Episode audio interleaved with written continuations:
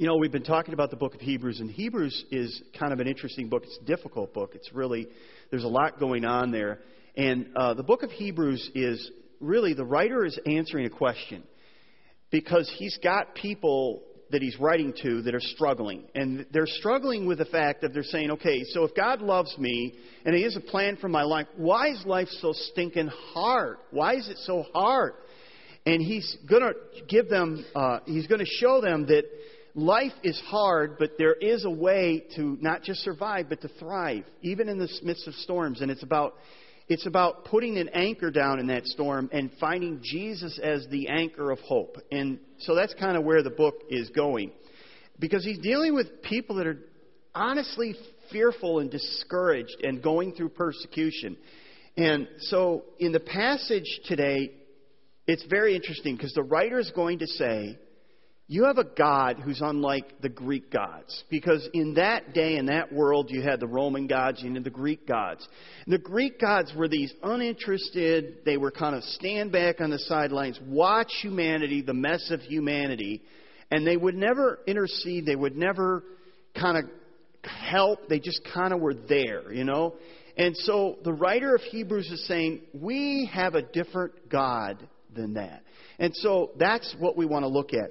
He's going to say that this God, unlike the other gods, gets personally involved in our lives. And so that's what we want to look at. How does Jesus get personally involved? Why did Jesus come? Why did he come to this earth? And there's four reasons why. The first one is Jesus came to be a perfect leader. Jesus came to be a perfect leader. So I want to start reading at Hebrews chapter 2 verse 5. Here's what the writer says. He says, Furthermore, it's not the angels who control the future world we are talking about. For in one place the scripture says, What are mere mortals that you should think of them, or the Son of Man that you should care for him? Yet you made them a little lower than the angels and crowned them with glory and honor. You gave them authority over all things. Now, when it says all things, it means nothing is left out. But we have not yet seen all things put under their authority. What then do, uh, what do we see is, excuse me, let me try that again. What we do see is Jesus, who is given a position a little lower than the angels, and because he suffered death for us, he is now crowned with glory and honor. Yes, by God's grace, Jesus tasted death for everyone. God, for whom and through whom everything was made, chose to make many children into glory. And it is only right that he should make Jesus, through his suffering, a perfect leader, fit to bring them into their salvation. So, what he's writing about here is very interesting. He's saying God intended that his creation, that this world would be managed, would be ruled by Adam and Eve and by the, their future generations in the way that he desired. He said, Here's the earth, now care for it, be caretakers of it. So he has a picture of Genesis 1 and 2 here. The creation of man and the garden, a perfect place, a perfect environment. He says, now care for the garden. Take care of the garden. And then you read Psalm 8, which is basically, he's walking down through Psalm 8. He's going to apply it to mankind in general, but he's going to ultimately apply it to Jesus. That Jesus is the ultimate person in Psalm 8. Now, here's what he's saying. He's saying that we're to be caretakers of this earth. We're to watch over it. We're to, we're to take it, take care of it. And, and we're responsible to bring justice and peace and unity to this world. And, uh, you know, many world leaders have come to try to rule over God's creation and rule over God's earth, right? They have. I mean, you go back to Egypt, to the pharaohs, and what did the pharaohs do? Well, a number of the pharaohs basically what did they do? They they they they punished God's people. They kept them as slaves. They they they tried to rule, but they ruled with an iron fist and made life miserable for the Jewish people. Uh, how about Alexander the Great, or the Caesars, or Attila the Hun? They all intended to rule over God's creation, but they left death, death and destruction in their path. You think of more recently Hitler, Stalin, Mao. Uh, they all sought to rule over God's creation, but again, they did it with an iron fist. They did it to, with destruction and, and, and you know, killing people and, and just genocide and all these different things. They all saw, sought to rule over the weak and to use them and abuse them. They all saw rule, uh, ruling as a power play, a way to gain power and to use it on other people. And yet, that's not God's desire for mankind. God didn't place us on the planet to rule over and to maim and to destroy and to have sex trafficking and to have uh, disease, you know, all this, this terrible, the terrible things that are going on in human society. In fact, God has an intention for. By the way, if you are a, a boss or you're, you're in, in, in a leader in some organization, and you say, "What does God want me to do? How does God want me to lead?" Micah six eight is the answer. And this is what the, the, the prophet says to, to, through Micah to us. O people, the Lord has told you what is good, and this is what he requires of you. Do what is right, love mercy, and walk humbly with God. Uh, that's a great life verse. If you don't have a verse, a life verse that you should memorize, and say, This is what my life, this is like the, the arrow where my life needs to go. It's to do what is right, to love mercy, and to walk humbly before God. And basically, essentially, what he's saying in this the passage of Hebrews, he's saying God intended that we would rule and reign over his creation and over one another this way. But we're not. It's not happening. This is not happening. We certainly aren't ruling them. All things aren't under our feet in a, in a sense, and not in a way under our feet in power, but under our feet in, in a Micah 6 8 way, in a way that we're ruling and reigning the way God intended. In fact, we can't even rule and reign over our own lives. I love what G.K. Chesterton, he, he summarizes uh, where we are today in society. And he says this Whatever else is or is not true, the one, this one thing is certain. Man is not what he was meant to be. Instead of having the mastery over creation, he is mastered by creation. Instead of ruling, he is enslaved. Instead of having strength, he is in weakness. Instead of being an ally of God, he is a rebel against God. Instead of being the glory of God, man is the shame of the universe. You know, the Bible says the heavens declare, proclaim the glory of God. The trees shout to the Lord. And man, supposedly, we were meant to be the pinnacle of creation. And we're stinking it up. I think he's right. I think he's right. So the first reason that Jesus came was the, the intention that God in Genesis 1 and 2 was quickly lost in Genesis 3 in the fall of man. And now we live in a fallen world and we don't treat each other with respect. We're not looking for justice and mercy. We're not looking for peace and unity. We're looking to, to have power over people. We're looking to manipulate people. And so Jesus doesn't just sit on the sidelines and watch. He jumps into the mess and he becomes a, a human being. He enters in to show us how to rule and to show us a way back for God's creation. He, he, and, and interesting thing is, he didn't do it by gaining power. You know, there were many people that came to Jesus and they said, you know, it's time. His brother says, hey, you know, it's time. You ought to get down there and tell them who you are. You know, Peter says, isn't it time? You know, isn't it time for you to step up and be the ruler that we want you to be? And Jesus always declined power when it was given to him. He he is bringing creation back, but He's not going to do it through gaining power. He does it through suffering. He does it through suffering, which is like, it's, it, it's, it's what's going on in the New Testament. It's just this upside down principle. Because basically, Jesus says, You'll find life through my death. You'll find. It, it's just exactly the opposite of what we expect. He, he says, You'll be great in my kingdom by becoming a servant. Jesus actually said that. He says, You want to be great in my kingdom? Become the servant of all.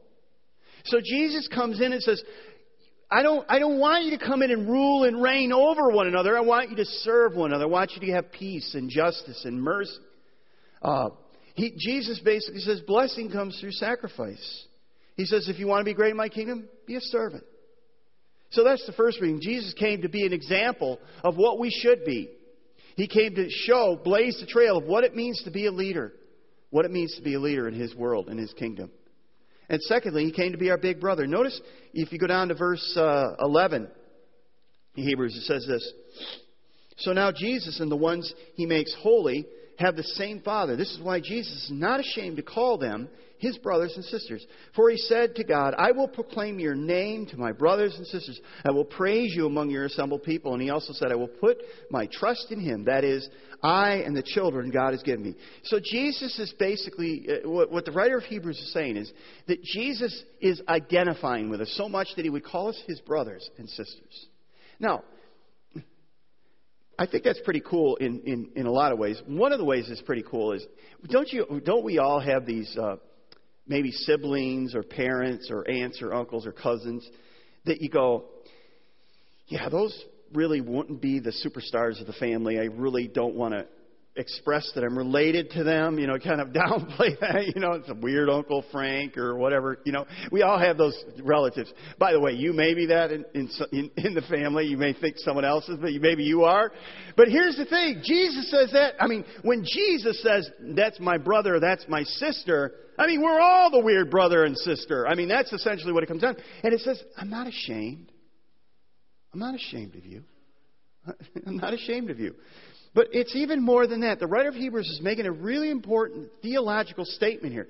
He's saying that Jesus, this God, who has been God from before time as we know it, he always has been, he always will be, he is God. He jumped into humanity and became a human being. He's fully God and he's fully man.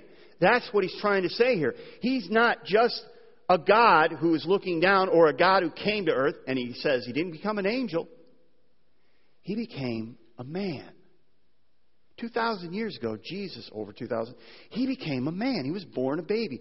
He was fully God and fully man. And, and this is really important because there's a number of, uh, of uh, cults out there and they'll always they'll all and, and, by the way the early church a lot of the argument in the early church was who was jesus? Was he god or was he man and and what what did that look like? And some people said well he was fully god but he never really became man. In fact he was a phantom or whatever. He was he never really took he never really became human flesh. And john writes a little bit about that. And he says we touched him. We grabbed him. We hugged him. He was human right? Essentially. And then there's the other side. That says, well, he's fully man, but he wasn't God. I mean, uh, uh, and this is where liberal theology comes in today. Well, Jesus was a great teacher. We can learn from him. We can learn from a lot of people. You know, there's a lot of rabbis. There's a lot of Buddha, Muhammad, Jesus. You know, there's all these great teachers. He's a great teacher, but let's not call him God. Come on, you know. And, and essentially, what you know, you, you, you come to the place, and all the cults, the modern day cults, basically say, I mean, even Mormonism teaches that Jesus, and we'll get to that in a minute, Jesus and Satan are brothers. And uh, it all comes down to this. The writer of Hebrews would have none of that say, no, Jesus is fully God and fully man. He's the God man. And he became man because only as he became man could he share in our suffering. Only could he under, he finally, the crescendo of his identification with us is when he gave his life for us on the cross. So he didn't just stand off and watch and say, What a mess. He dove in and he was consumed by it. Have you ever had a situation where uh, you, you, you're struggling through maybe a physical ailment or you're going through a difficult time emotionally or with a relationship, and you're talking to somebody and you know the person you're talking to doesn't have a clue about what you're going through. They've never been through it. And they say, I know how you feel. And you go, shut up. You do not. You have no idea how I feel. And then there's another, you know, person you sit down with and you share, but you know, you know this person has been through it. I mean, they've been through it and back and through it and back. And you're, you're kind of like, I don't even know if I should even bring this up because I, I mean, compared to what I'm going through, they've been through ten times worse. And you share it and they say to you, I know how you feel. And you go, Yeah, you do, don't you? And the writer of Hebrews says, We have a, a brother who's so identified with us, took on human flesh, and he suffered, and he knows what it, listen, he knows what it is to be rejected. He knows what it is to have all your best friends just leave you high and dry. He knows what it is to have your own family doubt you. He knows what it is to, to be uh, to be insulted and misrepresented and, and, and mocked for doing the right thing. He knows that.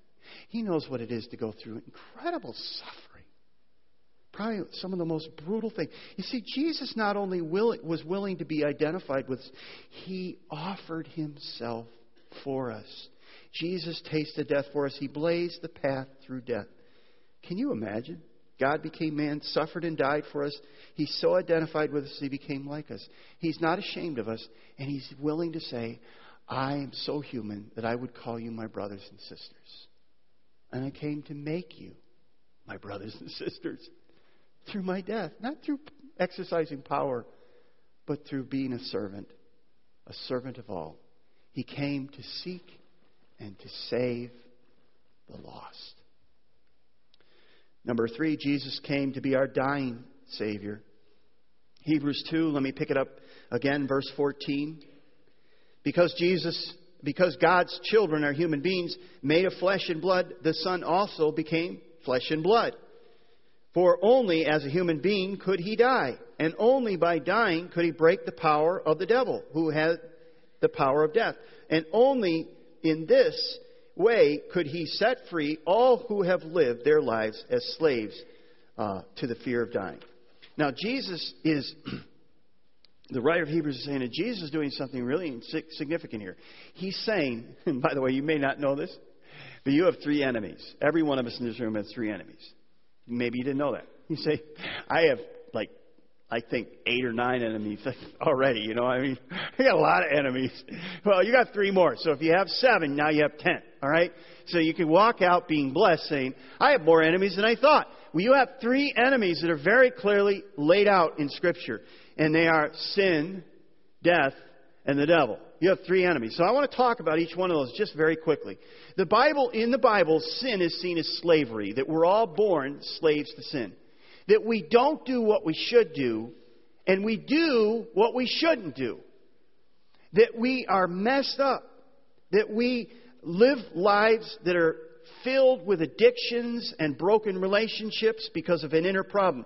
We are alienated from God. We struggle in our lives. We seek significance and satisfaction and security. And many young girls will say, if this boy says he likes me, I will give myself to him because then I'll feel significant. Then I'll feel secure. And it's going on all over. And this is what we're dealing with. That's, just one example. We all do that.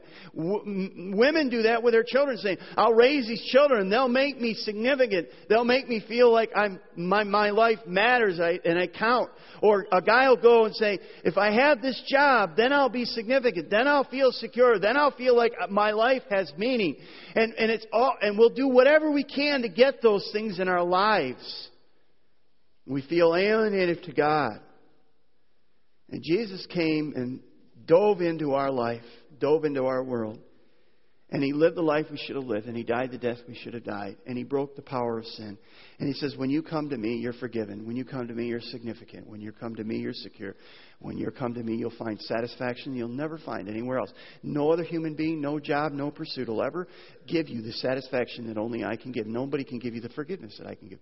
Nobody can give you the security. He says, You know, we worry about a lot of things. We worry about what we'll wear, what we'll eat, and all that. See, look at the, look at the, the, the flowers in the field. They're here today, gone tomorrow. Look at the birds. They don't have barns, but I take care of them. Don't you think I can take care of you if I take care of them? So Jesus comes in and he identifies with us and he says, It is over. It is finished. Sins are paid for. The Bible says that our sins are, are separated as far as the east is from the west. That when we're forgiven. So the one enemy we have is sin, and Jesus says, "I came to break the power of sin." There, was a point where you were a slave to sin, but you're no longer a slave to sin. Now you can say no to sin. You can say yes. You can be a different person. I can change you from the inside out. You can become a new person. The second enemy is death. You know, I think most of us, if we're if we're honest, we probably would say, "Yeah, we fear death." Um, even even people who don't believe in the afterlife, that just, just believe, you know, materialists who say, you know, you live, you die, you're done, you know, it's over. Um, by the way, great people to have you come visit you on your deathbed. Well, it's just about time, then you're to be dead. You know, I mean, oh, thanks for that. That makes me feel so much better. Uh, or, you know, you go to a party and you, if you want to ever put the brakes on a, a, a, a conversation, just change the subject to talking about death. I mean, that'll, that'll put it, people will find reasons to get away from you real quick when you start doing that. I mean, it gets really quiet when you start talking about death. Why is that? Why is that? I think it's because most of us, if not all of us, within ourselves think that death isn't right. That death is cheating us out of something. That we were made for something more than death. That we were made for more than this life. We were made for eternity. There's something about eternity within us. It says when death cuts that short, we don't think that's fair. We don't think that's right. We feel like there should be something more. And we all want our lives to count. We want our lives to be significant. We want to feel like my life mattered. Somebody cared about me. Somebody knew me. I want to be loved. I want to feel like my life made a difference and people cared that I was alive or not. But here's the thing if there only is this world, and you live and you die and you're done, then really, how do you make meaning out of life? Because let's, let's be really honest. Let's be brutally honest. A hundred years from now, no one's going to remember you. I mean, think I'll just ask you do you know anybody in your family tree that you think about today that lived 100 years ago? 50? Really? I mean, seriously. You know how, why it's so quiet in here right now? It's quiet in here because we struggle with death. And we struggle with the idea that if I die and that's it and it's all over, it's like, well, what am I doing? And the writer of Hebrews basically says because Jesus came and not only died on the cross, but rose, our names will be remembered. Our lives will be significant. I mean, Jesus doesn't just remember your name. By the way, I'm going to reveal a secret, and I've done it at all the services. I'm not good with your names, so I fake it sometimes. there, I said it. I feel better. I just don't. But I'll tell you one thing that Jesus remembers your name. He doesn't just remember your name, He remembers the very hairs on your head. Your life is important. Your life is significant because Jesus is alive. And because He's alive one day, if you put your faith in Him, you will live. And you will be really more alive than you are today. Essentially, that's what it goes down to. And so the writer of Hebrews is saying that there is hope because we know that there's life after death. And that means our life right now is significant and is important, and we will spend eternity with a God who knows our name, who loves us, who entered into our world, and will spend it with other people that we love. And that gives you hope. That gives you meaning. And that's why Paul can, in 1 Corinthians 15, look death in the eye and say, Death, where's your sting? You're not so bad. You're not so tough. What are you going to do? Kill me? I'll just go to be with God in heaven. So what else is new? You got something else? Because that's not much. That's essentially what Paul is saying in 1 Corinthians 15. Because Christ is alive, death has lost its sting. Sin is defeated. Death is defeated. Devil. Let's go on the last one. Devil. So, we all have this enemy, the devil. And by the way, let's just clear things up. Jesus and the devil are not brothers. Jesus is not a created being. The devil is. The devil is a fallen angel. He's a created being, a fallen angel. He's not omnipresent, meaning he's not everywhere. He's not omniscient, meaning he doesn't know everything. He's not God, okay? Jesus isn't in this, this WWF power, power struggle with the devil, hoping that he can get a move on him in the last minute and win the match. In fact, he won the match on the cross when he said, It is finished. It's over. Done. And so you have to understand, and by the way, there's nobody in this room that I'm aware of, unless you are like a spiritual mover and shaker in the kingdom of God that I don't know about. And, and that could be. I don't know. I don't want to downplay it. But I don't think the devil knows you. But he does have minions who are seeking to destroy you and put your face in the mud in front of God and say, ha, look at this, you know. So there is an attack. And, and but you may be here and you go, wait a minute. If you're telling me the devil's defeated, I still feel like there's oppression and there's times where there's a, there's evil in the world and it seems like it's alive and well. If not better, I mean, it just seems like it's breaking out all over. So if the devil has been defeated, why is there so much evil and why does it seem like the devil is having a heyday? Good question.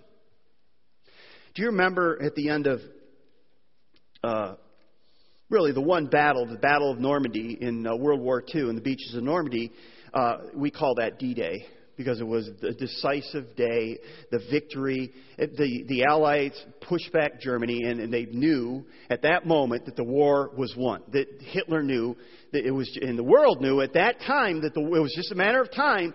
But it was like you know how you, you're arm wrestling, you've got them like this, and it's like you're going to win. And it was like that. D-Day was like we lost a lot of lives, but it was it was the key monumental battle of World War II. And, but here's what happened. There was D-Day and then there was V-Day. V-Day was Victory Day. That was the day where Germany, Germany basically gave up, surrendered. Now, between D-Day and V-Day, there was a lot of blood loss. There was a lot of, you know, pocket battles. There was a lot of loss of life and destruction that happened as Germany kept backing up and kept destroying and killing and maiming and doing all that destruction. But V Day came, and then it was all over. Here's where we're at spiritually. On the cross, Jesus said, It is finished. D Day. The victory is won. You go to Revelation chapter 20, 21, 22. That's V Day, where death and sin and the devil will be vanquished forever. It hasn't happened yet. He's still fighting he knows he's lost, but he can still do a lot of damage. That's where we're at right now. So if it seems like you're in the middle of a spiritual battle, you have somebody who doesn't want to give up and doesn't want to lose and want to do as, wants to do as much possible damage as possible. And so that's where we're at. But Jesus has won the victory. So your enemies, knowing Jesus means that you have power over sin. You could say no to sin. Knowing Jesus means that death no longer you don't have to be afraid of death. You don't have to fear death. You don't have to feel like your life is, is, is going nowhere. You, you know that there is a God who rose, and because Jesus rose, so too we who have placed our faith in Jesus, we will rise too. And the devil has been defeated. Here's the last reason why Jesus came Jesus came to be our divine advocate. Verse uh, 17, it says, We also know that the Son did not come to help angels. He came to help the descendants of Abraham. Now, what he's saying there is very significant. The descendants of Abraham are us. He's essentially saying, uh, he's not talking about Jewish people. He's talking about, he could be Jewish people, Jewish Christians, but he's essentially saying spiritually, anyone who has trusted in the Messiah, trusted in Jesus, is a seed, a descendant of Abraham, a spiritual descendant of Abraham. So he's saying, we know, also know that the Son did not come to help the angels, he came to help the descendants of Abraham. And that's us. Therefore, it, is, it was necessary for him to be made in every respect like us, his brothers and sisters, so that he could be our merciful and faithful high priest before God. And then he could offer a sacrifice that would take away the sins of the people, since he himself has gone through suffering and testing. He is able to help when we are being tested. Jesus goes before the Father and represents us. He's our advocate. He's a lawyer. He pleads our case before the Father. He's not only our Savior, He's our advocate. And when the enemy brings charges against us, Jesus basically says it is finished. Now, here's what happens.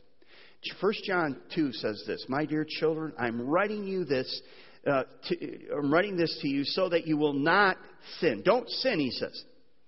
But if anyone does sin, we have an advocate who pleads our case before the Father. He is Jesus Christ, the one who is truly righteous. So this says that we have somebody who goes between, between us and the Father and pleads our case. Now, he doesn't plead innocence.